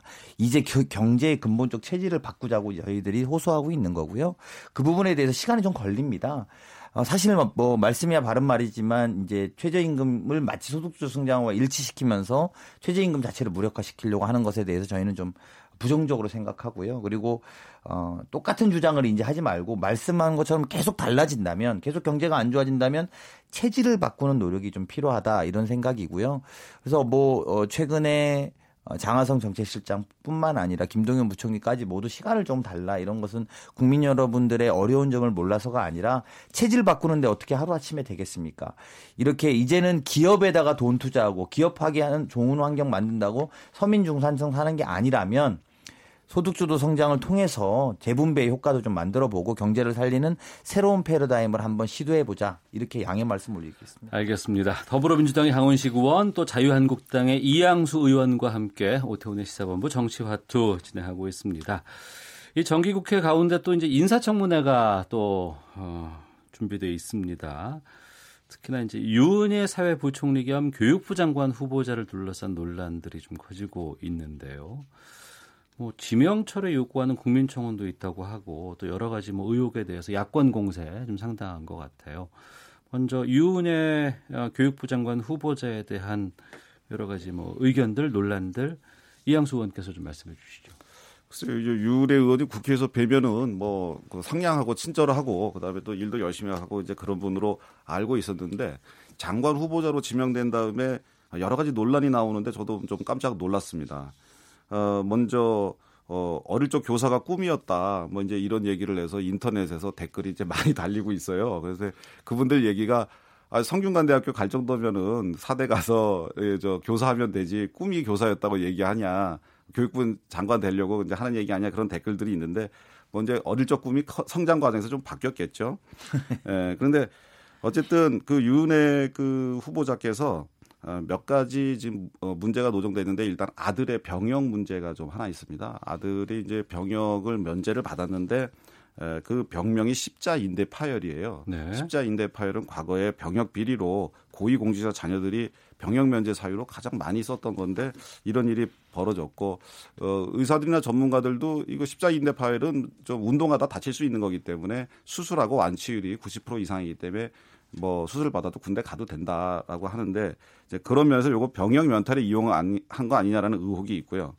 어, 또 둘째는 이제 자녀 초등학교 입학 때 위장 전입했다라고 그러는데 어, 학교에 보내기 위해서 위장 전입을 했다면 이것은 교육부 장관 후보자의 에, 도덕성에 걸맞지 않는다 하는 그런 얘기가 있고 어, 또 한 가지 요즘 센세이션을 일으키고 있는 게 이제 본인이 입주해 있는 국회의원 사무실이 네. 피감기관 건물이에요. 음. 그리고 이제 그걸 또 너무 싸게 그 임대를 해줬다 그래가지고 그 기관에서는 감사를 당해서 두 명이 중징계, 사 명이 경지 경징계 이렇게 받게 됐어요. 예. 그래서 이제 감사 이후에 이 기관에서 유은혜 후보자한테 공문을 보냈습니다. 음. 아, 이거 좀 잘못됐으니 그 좀 나가줄 수 없겠냐 재검토를 하는 어, 그런 이제 공문을 보냈는데 일체의 답변 없이 그냥 어, 뭉개고 있었다. 뭐 사실 뭐 교육위 위원인데 피감기관에서 재차 뭐, 어, 요구할 수는 어려, 어려웠었겠죠. 그래서 이런 것들이 과연 어, 교육부 장관, 교육을 국가 100년 지대계라고 하는데 그것을 책임질 수 있는 장관, 그 교육의 수장으로 앉힐 수 있겠느냐 하는 그런 의혹들이 여러 군데서 제기되고 있는 상황입니다. 이양수 의원이 이제 원내대변인 된 건 확실한 것 같습니다. 청문회를 여기서 벌써 시작하고 계신 것 같아서 그런 건 정말 피부로 확 와닿고요. 어, 저희도 저도 뭐 적, 직전 원내대변인으로서 일기에 우리 그 내각들을 다 막아봤던 경험으로 말씀을 좀 드리면 우리 지난 정부 때 박근혜 정부 때 장관들의 평균 재임 기간 중에서 교육부 장관 평균 재임 기간이 1년이 좀 안 1년 정도 약간 됩니다. 음. 그래서 교육부 장관이 소위 장관의 무덤이라고 불렸었거든요. 근데 이건 어느 정권이나 마찬가지입니다. 박근혜 정부 때라서 그렇다라는 것이 아니라 어느 정부 때나 마찬가지인데 그만큼 교육부 장관이 어려운 자리다. 이런 말씀 먼저 좀 드리고 싶고요. 두 번째는 그 많은 과정에서 전문성에 대한 요구들을 다 했고 또 전문가들을 그만큼 안 쳤습니다, 우리가. 그런데도 왜 1년이 지나면 바꾸고 바꿨을까요? 이게 결국은 저는 그게 소통 능력과 정무 능력, 즉 당정 교육이란 문제가 단순히 교육의 문제가 아니라 사회적인 문제이고 그래서 사회부총리를 겸임하고 있지 않습니까? 동시에 뭐 취업의 문제이고 고용의 문제이고 이런 모든 문제를 망라하기 때문에 단수, 단순히 교육 전문가가 필요하다라는 식의 논리로 유은 의원이 적합하지 아니다. 이것은 좀 적절하지 않다 이런 네. 문제고요. 예. 나머지 많은 지적에 대해서 사실은 상당 부분은 본인이 청문회 때 밝히는 것이 가장 그렇죠. 담담하고 네. 좋을 거라고 봅니다. 제가 뭐 여기 서 충분히 해드릴 말씀은 많습니다만 그것보다는 청문회 과정에서 국민들의 눈높이에 맞는 분이 과연 누구인가 그리고 어, 이 정부에서 하려고 하는 교육 추진을 어떻게 하면 누가 가장 효과적으로 할 수 있는지는 저희가 청문회에서 어, 해보겠다 이런 거고요. 오히려 그 현역 의원들이 청문회 때 통과율이 높은 것에 대해서 국민 여러분들이 방송을 등 청취하시는 많은 분들이 아, 뭐 니들끼리 내 집 식구 감싸게 하는 거 아니냐 이렇게 생각합니다만 이양수 의원과 같은 저런 냉철한 관점들이 있기 때문에 아주 네. 솔직하고 냉철한 장관이 탄생될 거라는 전 기대감을 가져봅니다. 그 현역 의원 불패 신화는 어떻게 보세요, 이양수 의원님? 어, 국회의원들이 일종의 동업자 의식의 발로죠. 음. 예, 근데 이제 그걸 국민의 눈높이로 보면은 어, 같은 능력에 같은 도덕성에 다른 사람은 안 되고 왜 국회의원만은 되느냐. 예. 이런 차원으로 보면은 국회의원들끼리 좀 지나치게 서로 감싸기 하는 거 아니냐 하는 지적이 예, 맞고요. 어, 요번에 유은혜 후보에 대해서는 저희가 어, 감싸기 안 하고 예. 제대로 한번 검증을 해서 어, 그 100년치 대계를 맡을 수장을 제대로 한번 앉혀보고 싶은데 그 중에 이제 몇 가지 그 정책적인 부분도 있어요. 사실 유은혜 의원이 2016년도에 비정규직 교육 공무원들 그런 분들을 다 정규직으로 만들겠다고 그런 법안을 내셔가지고 어, 엄청난 반발이 있었죠. 교육 현장에서 뭐 교사분들하고 뭐 선생님들이 엄청 반발을 해서 20일 만에 법안을 철회했습니다. 그래서 교육을 막기에는 교육 정책에 있어서도 심도 있는 고민이나 사려 깊지 못한 그런 판단을 하는 거 아니냐 하는 그 의혹이 있기 때문에 예. 요번에는 감싸기 안 하고 정말 철저하게 한번 파헤쳐 보겠습니다. 저도 좀 말씀을 예. 좀 드리면 뭐 그런 측면도 있죠. 음. 사실은 그런 부분에 대한 국민적 시선과 지적에 대해서 어, 국회의원들이 모르지 않을 거라고 봅니다. 또 하나도 이런 것도 있습니다. 사실은 선거직에 도전해서 나온 사람들은요 어느 정도 또 상대 후보들이 검증을 이미 한 거거든요 지역구에서 아, 후보에서 선거 기간에 이영수 의원님도 운동 기간에 그 지역구에 예, 예. 그 민주당 의원이 엄청 검증하셨을 거예요 검증 안 하셨어요? 검증 엄청 하셨을 거예요. 그럼에도 음. 불구하고 당선됐다. 즉 이미 그 지역의 국민의 눈높이에 맞다라는 것이죠. 그래서 그런 부분이 있지만, 그러니까 말씀하신 것처럼 저, 는뭐 동업자 의식이 전혀 없다 이렇게 주장할 수는 없다 봅니다.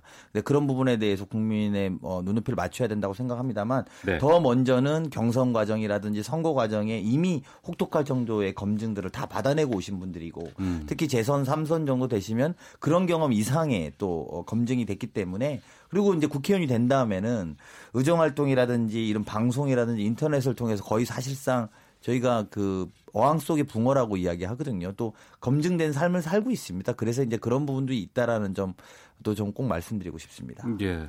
그 병역이라도 죄송한데 한 가지만 더 말씀드리면 예. 제가 지난번에 그 청문회들을 한번 방어해 보면서 느낀 거는요. 야당에서도 좀 제가 도움에 도와달라고 말씀드리고 싶은 건 낙마시킬 사람을 미리 정하지는 않았으면 좋겠어요. 어. 그러니까 검증하다가 나오는 문제들은 이야기할 수 있는데 이게 전략을 짜거든요. 근데 음. 다섯 명이면 이 중에 하나는 우리가 낙마시켜야 돼. 그래야 우리도 체면을 살려. 이렇게 하면 이게 사실은 공정한 검증을 하지 않습니다. 그래서 네. 그런 것들을 좀 공정한 검, 검증, 국민 눈높이에 맞는 검증을 해야 야당에게도 호응이 있다는 점 말씀드리고 싶습니다. 예. 알겠습니다. 이제 인사청문회 하다 보면 이제 네, 예, 예전에 이제 모 후보자에 대해서 파도 파도 미담만 나오더라 그랬었어요. 음, 파파미. 예. 근데 어. 조금 파니까 마담이 나오더라. 그래서 막 한참 웃었던 그런 얘기가 있었는데 예, 이게 예, 국회의원들을 검증하는 것과 사실은 장관 후보자를 검증하는 것은 굉장히 차이가 많습니다. 예. 장관은 직접적으로 이제 정책을 결정해야 되는 사람이고 어. 또 어, 사실 우리나라가 대통령 중심제 행정부 중심 국가거든요. 의회가 견제와 균형을 위해서 노력을 많이 하지만 어쨌든 모든 정책과 실행은 행정부에서 하기 때문에 그래서 행정부의 그 각부의 수장이 굉장히 중요하고 음. 그 그래서 이제 인사 검증도 되게 아주 철저히 하고 그러 그러기 때문에 의원들 그 당선되는 검증과 그다음에 이 장관을 어, 앉힐 때의 그 검증은 좀더 어, 세밀한 좀 현미경 검증 잣대가 어, 적용되기 때문에 통과가 좀 그렇게 어려운 거 아닌가 그렇게 생각이 드네요. 이번엔 그 장관 후보자 다섯 분 하고 지금 또 헌재인가요? 네. 네. 어. 합쳐서 총 10분입니다. 아, 10분이 이번 10분의 청문회 이사 청문회가 예정돼 있습니다. 예, 알겠습니다. 그 임박됐을 때 좀 구체적인 내용들을 가지고 저희가 좀 말씀을 좀 나눠보도록 하겠습니다. 잠시 쉬었다가 계속 진행하도록 하겠습니다. 헤드라인 뉴스입니다. 국방부는 오늘 아시안 게임 참가 선수들의 병역 특례 비판과 관련해 개선 방안을 찾기 위한 의견 수렴에 나설 것이라고 밝혔습니다. DNA 채취를 위한 영장 발부 과정에서 당사자가 법원에 의견 진술을 하거나 불복할 기회를 보장하지 않은 현행법은 헌법에 위배된다는 헌법재판소 결정이 나왔습니다. 오늘 새벽 인천 청라 국제도시에서 발생한 악취 신고의 원인은 수도권 매립지의 가스 누출이었던 것으로 드러났습니다. 금융감독원이 즉시연금 과소지급 논란과 관련해 분쟁을 신속하게 처리할 수 있는 시스템을 가동합니다. 경찰이 병원 응급실에서 난동을 부리는 범행을 공모집행 방해로 간주해 엄격하게 대응하기로 했습니다. 지금까지 헤드라인 뉴스 정한나였습니다. 이어서 기상청의 강혜종 씨 연결합니다. 네, 먼저 미세먼지 정보입니다. 오늘 대기 상태가 전체적으로 청정하겠습니다. 강수 이후 대기 확산이 원활한 상태이기 때문에 서울은 미세먼지 농도 1세제곱미터당 15 마이크로그램으로 좋음 단계고요. 대부분 지역 15에서 20 마이크로그램의 분포로 좋음 단계를 보이고 있습니다. 하지만 오존 농도는 낮 기온이 오르면서 높아지는 곳이 있겠습니다. 오늘 경기 남부와 영서, 충북, 영남 등에는 오존 농도 나쁨 단계 예상됩니다. 하늘은 맑은 하늘 모습을 되찾았습니다. 날씨도 안정적입니다. 대체로 맑은 날씨 오늘 하루 종일 이어가겠습니다. 하지만 지금 기압계가 굉장히 조밀한 상태로 바람이 무척 강하게 불고 있습니다. 내일까지 내륙에도 물론 강하게 불겠고요. 해안과 산주에는 강풍이 불겠습니다. 시설물 관리 당분간 잘 하셔야겠습니다. 내일까지 먼 바다를 중심으로 바다 물결도 높겠습니다.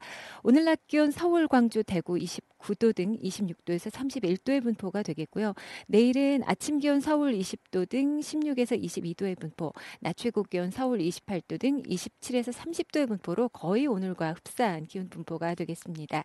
지금 서울의 기온은 26.9도입니다. 지금까지 날씨 정보 전해드렸고요. 다음은 이 시각 교통 상황입니다. KBS 교통정보센터의 박소영 씨입니다. 도로 곳곳에 작업 여파를 받는 곳이 많은데요. 분당 수서건도시 고속화도로 청담 쪽으로 강남 연어시험장 부근 3차로에서 작업을 하고 있습니다. 여파로 수서부터 정체가 되고 있고요. 강 동쪽으로 이동하는데 강변북로 한남 부근에서 작업이 시작돼 마포부터 정체가 되고 있습니다. 이 구간 지나는데 20분 넘게 걸리고 있고 올림픽대로 한강철교 부근에서도 작업 여파를 받고 있습니다. 고속도로에서는 중부고속도로 하남 쪽으로 산곡 분기점 부근에서 화물차 관련해 사고가 있었는데요. 2시간 넘게 두 개 차로를 막고 작업을 하고 있어서 뒤로 3km 구간 정체가 심합니다. 미리 우회하셔야겠고요. 반대쪽으로 서청주 부근에서도 2차로를 막고 작업을 하고 있는데요. 여파로 오창부터 정체가 되고 있습니다. 그 밖에 중부 내륙간 고속도로 창원 쪽으로 괴산 부근에서도 작업 여파로 2km 구간 정체가 되고 있습니다. KBS 교통정보센터였습니다.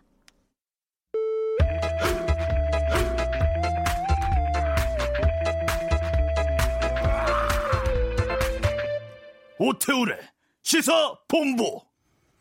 네. 더불어민주당의 강훈식 의원, 자유한국당의 이사, 이양수 의원과 함께하고 있습니다. 양당 상황 좀 살펴보겠습니다. 오늘 오전에 이해찬 대표 국회에서 연설을 냈습니다. 경제를 위해 적폐청산을 적당히 하자는 주장은 어불성설, 적폐청산, 불공정 해소가 선진국 진입을 위한 필수 관문이다. 이렇게 밝혔습니다. 어, 이양수 의원님 어떻게 들으셨어요? 이해찬 대표님이 원래 버럭 총리로 유명했었잖아요. 네. 오늘 버럭 안 하시고 잘 읽으셨습니다. 일단 그것에 대해서 환영을 하고요. 에, 뭐 많은 말씀들을 하셨는데 좋은 말씀들 많이 하셨고 또 이제 문재인 정부의 경제 경제 정책 거기에 대해서 어 뭐 소득주도 성장 혁신정 혁신 성장 공정 경제에서 4만 달러 시대를 이제 열겠다 그런 말씀을 하셨는데 그런 부분은 조금 걱정이 돼요. 왜냐하면 음. 사실 청와대는 성입니다. 성. 여의도는 섬이고 사실 이렇게 방송국 같은 데는 국민의 얘기를 직접 바로 듣는데 청와대가 성이기 때문에 사실 여의도에서 이 민심을 잘 전달해 줘야 되는데 예. 어 여의도가 청와대를 쫓아가기 시작하면은 이게 점점 국민들과 이렇게 유리되기 시작하는 거죠. 그래서 어 대통령이 이야기하신 부분에 대해서 어 총리께서 어, 받아들일 부분 좀 받아들이고 이것은 좀 아니다 하는 것은 좀 어, 여당의 그 독자적인 방향을 좀 설정해 주셨으면 좋겠는데 그런 부분이 좀 없어졌던 게 조금 아쉽지 않나 싶습니다. 네, 강원식 의원님. 저는 전혀 이 이용과 다른 건데요. 국민들은 모르실 텐데 이양수 님도 계시니까 아니 상대당 대표가 연설할 때는 야유 좀 안 했으면 좋겠어요. 저는 네, 저는 안 했습니다. 예, 당연히 안 하셨는데 제가 왜 그러냐면 초선끼리 우리가 음. 좀 앞으로 그런 결심과 분위기를 만들어갈 필요가 있다. 이양수 의원님 정도 되니까 또 제가 이런 말씀 드립니다만. 그러니까 이제 본인의 내용이 안 맞는 게 있으면 한 삼성급들 정도 되시는 의원님 내일 또 이제 다음번에는 야당이 하거든요. 네. 야당이. 그 순서 바뀌는데 이제 우리 오늘 야유 들었으면 또 오늘 감정 상하는 사람들 그날 또 야유하고 이렇게 하면 서로도 안 좋잖아요. 그래서 저는 일단 먼저 그런 거는 좀 없어졌으면 좋겠다는 말씀 드리고 싶고요. 예. 이해찬 대표는 과거에 말씀하신 것처럼 되게 직 약간 그 예전에 그 그 드라마 캐릭터의 직진 순재 이런 캐릭터가 음. 좀 있으시거든요. 굉장히 짙고 곧고 이런 게 있는데 오늘 연설은 경륜과 경험이 좀 느껴지는 연설이었다. 저는 이렇게 평가하고 싶고요. 그리고 전체적 기조가 경제를 살리겠다는 기조 아래서 말했습니다.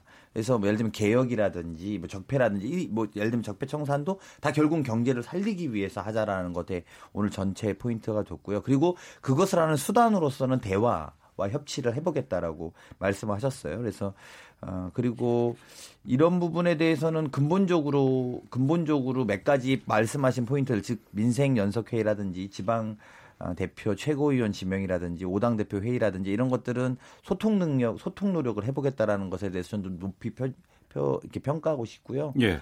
다음번에 이제 우리 야당 할 때도 좀 높이 평가해 드릴 테니까 우리 좀 국회 분위기를 좀 선선하게 만들었으면 하는 바입니다. 그 두 분 오셨으니까 요번 잠깐 좀 이렇게 갔다가 올게요. 네.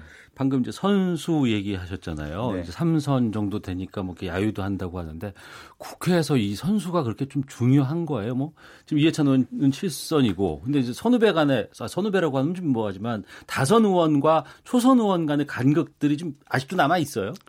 관행상 국회는 선수와 나이를 중심으로 해서 이제 자석 배치도 하고요. 예. 의전도 그렇게 하고 그렇게 하고 있어요.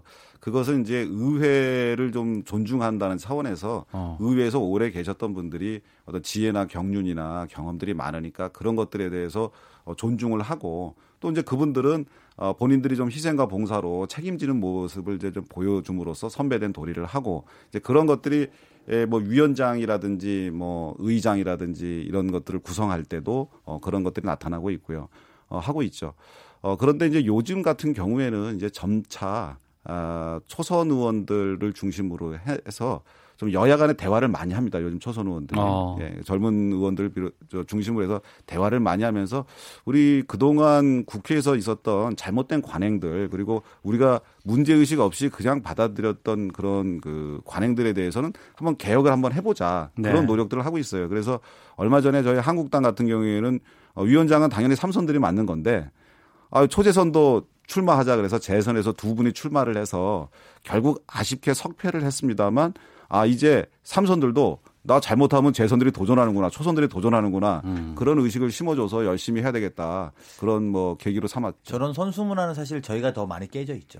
아 민주당 쪽에 민주당이 더 많이 깨져. 이번에, 이번에 최고 예. 네, 최고위원들이 대부분 초선이 이미 두 분 정도 가셨고 그다음에 저희는 그 위원회의 간사도 초선들이 거의 다 음. 하고 있습니다. 각 네. 상임위 위원 상임위에서 네 하고 있고 많이 깨졌는데요. 그 어떤 초선 의원이 농담을 이런 말 하는데 저한테 이제 최근에 재보궐 선거에 들어오신 분이 강원님 예 그랬더니 삼선이면은 봉급을 더 받습니까? 이렇게 도발적으로 물어보시더라고요. 봉급 다 똑같은데 말로 갑시다 이렇게 이야기하시던데 뭐 그 정도까지는 아닌데요. 어쨌든 이제 선수에 묻혀서 국회 역동성을 마비시키는 것들은 좀 경계하고 지켜봐야 되는 것이다 이렇게 생각들은 많이 하고 있습니다. 알겠습니다. 아, 자유한국당 좀 얘기를 나눠보겠습니다. 홍준표 전 대표가 요즘에 SNS 상당히 좀 이렇게 적극적으로 활용하시는 것 같아요. 어, 하지 않겠다고 했다가 이제 다시 또 지금 하고 있는 상황인 것 같은데 어떻게 보세요? 아, 제가 이거 홍준표 대표를 어 뭐 저 논평을 해야 되는 게 좀 저거 한데 에, 안 한다고 했으면 안 하는 게 좋을 것 같고요. 네. 어, 그 다음에 좀 어. 본인이 이제 자연인이고 예, 그다음에 예. 이제 그 하기 때문에 본인의 뭐 말을 편하게 한다든지 뭐 음. 귀구를 일찍 한다든지 이런 것들은 다 본인이 결정할 문제죠. 그런데 저희 당 입장에서는 사실 항상 상당히 부담스럽습니다. 네. 왜냐하면 이제 당 대표 하실 적에 아, 약간 그 국회의원이나 당대표의 언행, 저, 품위에 걸맞지 않은 언행으로 여러 가지 문제가 되고 언론에 음. 회자가 됐었잖아요. 네. 아, 그랬기 때문에 에, 오셔가지고 또 얘기를 하면 언론에서 그걸 또 집중 조명을 할 거고 그러면 또 그런 어, 어, 과격한 말들이나 그런 언행들이 마치 또 우리 어, 한국당의 이미지인 것처럼 음. 그렇게 또 국민께 전달되고 이런 것들은 좀 어, 저희로서는 그 바람직하지 않은 상황이거든요. 그 홍준표 대표의 입장으로 전 대표의 입장으로 본다 그러면 근데 또 정치인들은 어 내가 지금 그 사회에서 잊혀진다는 느낌을 받는다는 것처럼 힘든 일은 없을 것 같기도 하거든요. 그래서 그런가 계속 무언가를 좀 그렇죠. 예, 드러내고자 하는 욕망들이 좀 있나 봐요. 이게 이제 그 제왕이 되는 학문을 주역이라고 하잖아요. 예. 이제 최고가 되는 학문 어. 그 주역에서 가장 여러 가지 지혜가 있는데 가장 훌륭한 지혜가 지시라고 합니다. 음. 때를 아는 것. 네. 내가 나아가야 할 때도 알지만 내가 물러나야 될 때도 알고 그것이 지시라고 하는데 지금 홍준표 대표께서는 이 지금이 물러날 때임을 좀 잘 알고 행동을 해주시는 것이 어, 본인이 몸담고 있었던 이 한국당과 그리고 어, 뭐 한국 정치 그리고 또 대한민국한테 좀 조금 도움되지 않을까 싶습니다. 네, 강호식 의원님. 유교적으로 보면 맞는 말인데 그 제가 근데 사실은 한국당에 대해서 뭐 감나라 배나라 할 입장은 아닙니다만 예. 객관적으로만 옆에서 보면 김병준 비대위원장의 아, 성과가 나오지 않으면 음. 홍준표 대표의 망령은 더 돌아다 더 떠돌아다닐 거다. 제 이 제 생각은 이렇고요. 그래서 빨리 성과를 내시는 게 맞다. 혁신하겠다고 하셨고 또 비대위원장의 결과값이 이제 당 지지율이나 이런 것들이 나와야 네. 사실은 이런 이야기가 좀 없을 거라고 생각하고요. 그냥 옆에서 보고 좋은 해드리 해드린다면 홍준표 대표가 그런 말 했는데 다시는 말려들지 말아야 한다 이렇게 어. 말씀하셨거든요. 그래서 자유한국당이 홍 대표에게 말려들지 말아야 된다 저는 이렇게 말씀드리고 싶고요. 그리고 김병준 비대위원장이 좀 새로운 보수 역할과 기능을 아직 못 보여주신 것 그리고 그걸 빨리 보여주시는 게 도움이 될 거다라고 이렇게 조언드리고 싶습니다. 예, 일요일 날 바른미래당의 손학규 대표가 이제 선출이 됐습니다. 이제 남은 곳은 자유한국당인데 아직 시간은 좀 있을 것 같습니다만 네. 최근에 김병준 위원장의 행보가 뭐 언론에 좀 드러나는 건 거의 없는 것 같아요. 최근에. 어, 지금 이제 비대위 내에 소위들을 많이 만들어 가지고요. 그 소위에서 지금 계속해서 회의하고 어, 자문하고 또 어, 그 소위위원들이 전국을 돌면서 또 이제 민심 청취하고 당원들 생각 청취해서 어, 시간이 걸리더라도 제, 제대로 된 시스템을 만들어내겠다 음. 하는 것이 김병준 위원장의 생각이고 지금 비대위원들이 그렇게 노력을 하고 있어요. 예. 어, 그리고 이제 현장에도 많이 가서 민심들을 청취하고 있어가지고 저는 어, 한국당이 그동안 이제 몇 차례 당원 당규 개정이 있었는데 요요몇 개월 앞으로 향후 몇 개월 뒤면은 그동안 있었던 것보다 가장 그 민주적이고도 그리고 시스템적으로도 훌륭한 그런 당원 당규가 나와서 어, 훌륭한 인재들을 발굴해서 정계에 내보내는 그런 시, 공천 시스템부터 시작해서 어, 당내 대표를 뽑을 수 있는 그런 시스템 그런 것들을 구축할 수 있지 않을까 생각이 들고요. 어 이제 다른 당 의원님들이라든가 이제 다른 우리 당과 이제 대척점에 있는 분들께서 예. 김병준 체제가 좀 실패하기를 바래서 아니, 아니, 전혀, 홍준표 전혀, 대표가 전혀, 빨리 복귀하기를 아니, 희망한다면 그것은 어 저희가 저한테 잘 그게 아니라 이런 그, 건 있는 것 예. 같아요. 저희 제가 여당 되고 나니까 제일 어려운 게 음. 당이라든지 청와대가 불만이 있어도 말을 참아야 되더라고요. 네. 사실은. 음. 그리고 그게 여당된 어떤 노력이고 역할이더라고요. 근데 제가 보면 야당 의원님들이 여당처럼 하시는 거예요. 이 정도 안 나왔으면 빨리 뭐라고 하셔야 되거든요. 근데 그런 걸 너무 인내하고 있어서 옆에서 그런 말씀 드린 거지 뭐 홍준표 대표가 오면 저희가 좋거나 김병진 대표는 싫거나 이런 거 전혀 아닙니다. 어떤 대표도 존중합니다. 그분들의 선택 자체에 대해서. 예, 감사합니다. 알겠습니다. 네. 자, 현직 국회의원들의 가감 없는 설전 정치화투 더불어민주당의 강원식 의원, 자유한국당의 이양수 의원 두 분과 함께했습니다. 두 분 오늘 말씀 고맙습니다. 네, 고맙습니다. 감사합니다.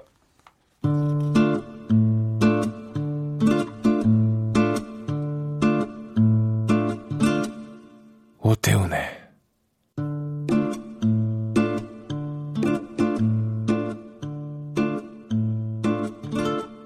시사본부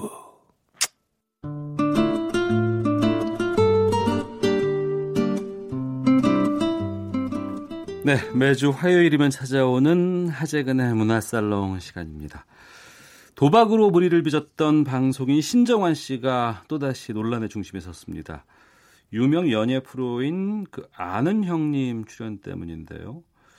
오늘 하재근의 문화살롱에서 논란이 된 신정환의 복귀에 대해서 이야기 나눠보겠습니다. 어서 오십시오. 예, 안녕하세요. 예. 아는 형님이 JTBC인가요? 예, 그렇습니다. 어, 여기 신정환 씨가 나왔어요? 예, 여기 나와가지고 이제 신정환 씨가 나오고 그러니까 과거에 신정환 씨가 도박 그 무리를 빚었던 것이 한 2010년 11년 그때쯤 일이니까 예. 세월이 많이 흘렀잖아요.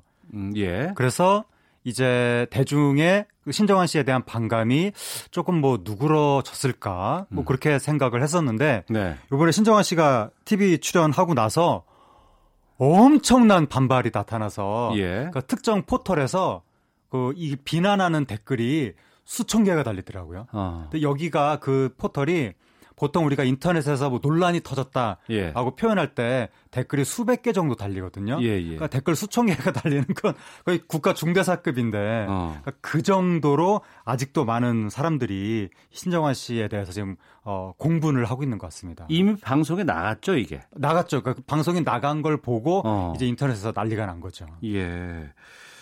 그 KBS 같은 경우에는 자체 기준이 있어요. 그래서 네. 이제 그 출연하면 안 되는 기준이 있고 네. 이것이 일정 정도 시간이 되고 나면 그때 네. 심의위원회를 따로 열어서 네. 이게 뭐 시간이 경과됐으니 뭐 출연이 가능합니다라는 것들을 발표하거나 네. 이번에 새로 또 뭐 범죄 혐의가 드러나거나 하면 다시 심의위원회를 열어서 네. 이, 이, 이, 사람은 나올 수가 없습니다라는 것들이 있는데 이게 아는 형님의 JTBC도 그런 기준에 의해서 이런 것이 결정된 건지 아니면은 그냥 PD가 그냥 섭외하면 되는 건지. 예. 근데 기준이 있는지 없는지 그건 모르겠지만 예. 신정환 씨가 과거 도박으로 걸린 거잖아요. 예.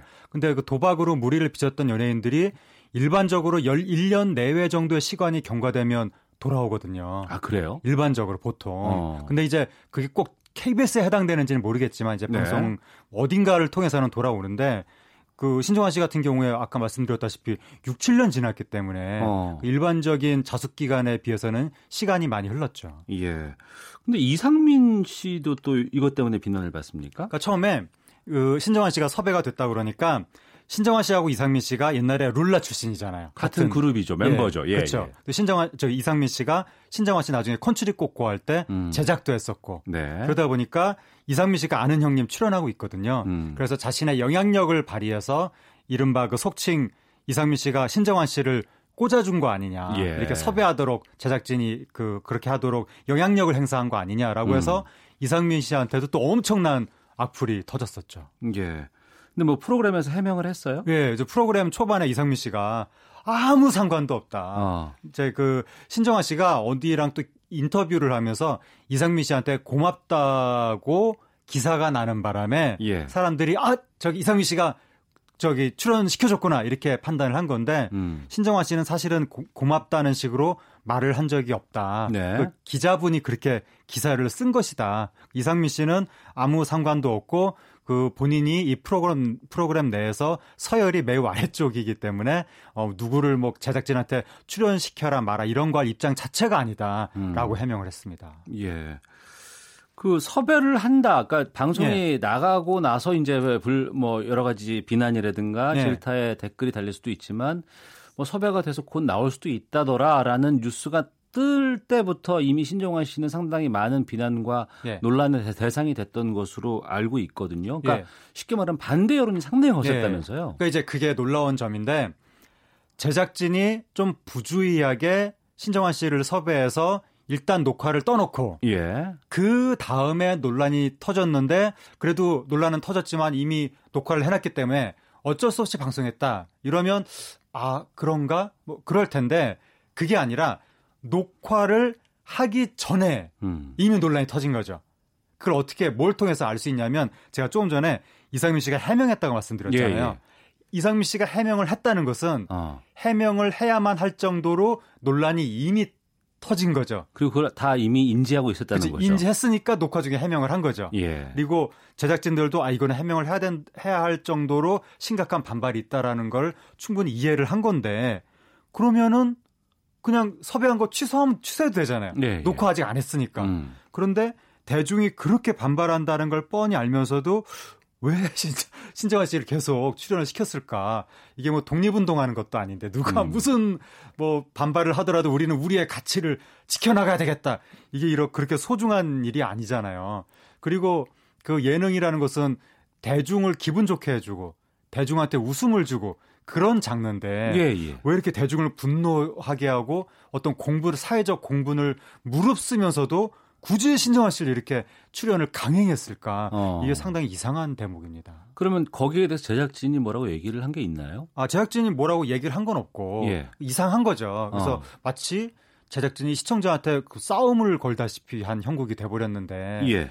매우 이상해서 근데 이제 추정을 해보면 과거에 무리를 빚었던 연예인들이 돌아올 때마다 항상 이 저 논란이 있었거든요. 어. 뭐 이상민 씨도 그렇고 뭐 항상 그때마다 있었던 통과 의뢰와 같은 것이다. 그렇게 생각했을 가능성이 있죠. 예. 뭐 항상 뭐 말은 많지만 어차피 TV에 계속 출연시키다 보면 대중은 받아들일 수밖에 없다. 어. 그런 식으로 생각을 했을 가능성이 있고 예. 그 다음에 이제 그 요즘 예능에서 하나의 어떤 방식이 있는데 무리를 빚었던 사람을 이제 앉혀놓은 다음에 예. 대놓고 면박을 주는 거죠. 어. 이렇게 막 그 진행자가 예, 그 사람을 예. 막 괴롭게 하고 음. 망신을 주고 그런 식으로 뭔가 이제 그, 그 사람한테 이렇게 우리는 처벌했다. 이런 식으로 무마를 한 다음에 계속 연예계 활동을 용인하게 만드는. 아, 본 것 같아요. 그 도박 무리를 빚었던 연예인들이 출연이 됐고. 네. 계속 나올 때 무슨 배팅 관련된 얘기하면서 막 그 사람을 쳐다본다거나 뭐 그러니까 이런 것들 뭔가 이제 면박을 주는 방식이 어, 있거든요. 예, 예. 그래서 그런 식으로 세팅하면 되지 않을까 이렇게 가볍게 생각했을 가능성도 있고 예. 그리고 이제 뭐 일반적으로 꼭 이 제작진이 그랬다는 건 아닌데 일반적으로 봤을 때는 그 우리나라 예능계에서 항상 새로운 인물을 찾거든요. 음. 그리고 특히 요즘에 예능 프로 박성국 이제 채널이 경쟁이 격화되다 보니까 경쟁하는 프로그램은 많아졌는데 연예인의 수는 한정이 돼 있다 보니까 항상 누가 왔으면 좋겠는데 신정화 씨는 이미 예능계에서 경쟁력이 검증이 된 사람이니까 네. 아이 사람이 돌아왔으면 좋겠다라고 생각하는 제작진이 굉장히 많다는 거죠. 어. 그러다 보니까 좀 무리를 해서라도 섭외하려는 움직임이 나타나는 거 아니냐. 예. 그리고 또 하나가 그 후발주자들, 그러니까 기존 지상파 말고 후발주자들 사이에서는 일단 좀 이목을 어떤 방식으로든 끌어야 되니까 노이즈 마케팅 네, 노이즈 마케팅이라도 좀 했으면 좋겠다. 어. 논란이 터지면 오히려 더 낫다. 이렇게 그 아는 형님이 그랬다는 건 아닌데 예. 일반적으로 그런 흐름도 나타나고 있어서 이러한 전반적인 업계 분위기가 좀 신정환 씨 복귀 그 시도에도 영향을 미치는 것이 아닌가 어. 그런 느낌이 좀 있습니다. 저도 지금 뭐 관심이 뭐 굳이 둘 이유가 없으니까 신정환 씨가 과거에 어떤 일 때문에 이 정도까지의 지금 비난을 받나라고 생각할 수도 있을 것 같거든요. 네. 좀 말씀을 좀 해주세요. 네, 그걸 지금 많은 분들이 기억이 좀 가물가물하고 네. 그러니까 오래돼서 원래 필리핀 가서 무슨 뭐 병원에 누워가지고 사진 찍은 그 기억이 아주 선명하죠. 네. 예, 예. 그러니까 원래 이제 신정환 씨가 2005년에 압구정동에 있는 그 불법 그 이 도박 업소에서 적발이 된 거죠. 네. 그러니까 그때 또 무슨 변명을 했어요. 뭐 선배 만나러 갔다가 어, 이렇게 뭐 등등등 이렇게 변명을 해서 비난을 받긴 했는데 음. 왜냐하면 솔직하게 시인을 하지 않았다고 해서 네. 하지만 그럼에도 불구하고 제가 아까 일반적으로 도박한 사람이 한 1년 정도 자숙한다고 말씀드렸잖아요. 예, 예. 신종환 씨는 당시에 3개월 만에 복귀했습니다. 음. 매우 빨리. 아, 이미 예. 한번. 그러니까 대중이 아주 관대하게 음. 용서를 해줬던 거죠. 예. 예 그, 그런데 2010년 9월에 갑자기 신정아 씨가 방송 녹화에 불참한 거예요. 음. 그래서 혹시 이거 야 필리핀 이런 데서 도박으로 무슨 억류가 된 거 아니냐 네. 그런 소문이 났는데 이제 속사 쪽 속에서는 이제 부인을 한 거죠. 어. 그때부터 이제 거짓말이 시작이 된 거죠. 예. 계속 소문이 퍼지니까 나중에는 신정아 씨가 필리핀에 병 병에 걸려서 병원에 입원했다라고 음. 하면서 바로 말씀하신 것 같은 그 전설의 댕기열 입원 사진 예, 예, 이게 예. 터진 거죠. 어. 그 사진이 터지니까 이제 네티즌들이 그 수사대가 출동을 해가지고 네티즌 수사대가 이제 이, 이 사진이 과연 진실이냐. 예, 예. 그래서 호수가 뭐 어떻게 꽂혀 있어야 되는데 안 꽂혀 있다 뭐 이런 거 막 분석을 하기 시작한 거예요. 어. 그럼 과정 하나 하나 자체가 다 인터넷에서 논란이 된 거죠. 예. 이슈가 그러니까 처음에 도박 논란 터졌을 때 바로 인정하고 귀국해서 사과했으면 끝나는 일인데 어. 이게 거짓말하고 뭐 사진 내놓고 이러면서 이슈가 계속 유지가 되는 겁니다. 예, 예. 저기 뭐 진실 공방 이렇게 되면서 그 다음에 결국에 도박을 인정하고 말았거든요. 결국에는 음. 그래서 그때 한국으로 돌아왔어야 되는데 예. 또 돌아오지 않고 해외를 전전하면서 음. 뭐 인도 갔다가 막 네팔 갔다가 해외를 돌아다니는데 또 한국으로 귀국하겠다는 시점이 있었는데 그마저도 어기고 또 안 들어온 거예요. 네. 그러니까 그 국내에서는 씨는 도대체 언제 들어오는 거냐 이러면서 이슈는 계속 유지가 되고 그래서 결국 이, 이게 거의 몇 달 동안을 한국 최고의 톱 뉴스가 됐기 때문에 음. 이, 이, 사건이 국민들한테 너무나 지금 부정적인 기억으로 남아 있고 그리고 한 번 용서해줬는데도 또 했다는 것에 대한 배신감이라든가 그리고 한국에 들어오지도 않고 계속 해외를 전전하는 것에 대한 마치 한국을 무시하는 것 같은 태도 이런 것 때문에 괘씸죄가 굉장히 많이 부과된 거죠. 네. 어떤 일정 정도의 기준 같은 것들은 좀 필요하지 않나라는 생각이 들어요. 뭐 음주운전을 했다거나 도박을 네. 했다거나 어떤 범죄 혐의가 있다거나 이런 네. 부분들이 있으면 어 그때 그때 그 방송에서 배제하는 역할들은 하고는 있는데 네. 그 복귀에 대한 어떤 그 기준이라든가 이런 부분들은 어, KBS는 지금 있습니다만 다른 네. 곳에서는 어떻게 되는지 잘 모르겠네요. 근데 방송사마다 저마다의 뭐 기준 내지는 뭐 어떤 식의 시스템은 있을 것으로 보이는데 예. 근데 이게 이제 채널 경쟁이 격화되면서 일단 이슈가 되는 사람은 뭐 섭외하고 보자 음. 이런 식도 있고 그리고 이제 일반적인 평균치 자숙의 평균치가 있는데 그 평균치를 지나고 나서 복귀할 때도 대중의 정서가 안 좋을 때는 문제가 되는 거죠. 네. 왜냐하면 연예계에서 가장 중요한 건 객관적인 기준이 아니라 대중의 정서법이거든요. 예. 신정환 씨 경우에는 대중의 정서를 너무 심하게 거슬렀다. 이게 문제가 되는 겁니다. 알겠습니다. 하재근 문화평론가와 함께했습니다. 오늘 말씀 고맙습니다. 감사합니다. 예. 자 시사본부 여기서 마치겠습니다. 내일 오후 12시 20분에 다시 인사드리겠습니다. 오태훈이었습니다. 내일 뵙겠습니다. 안녕히 계십시오.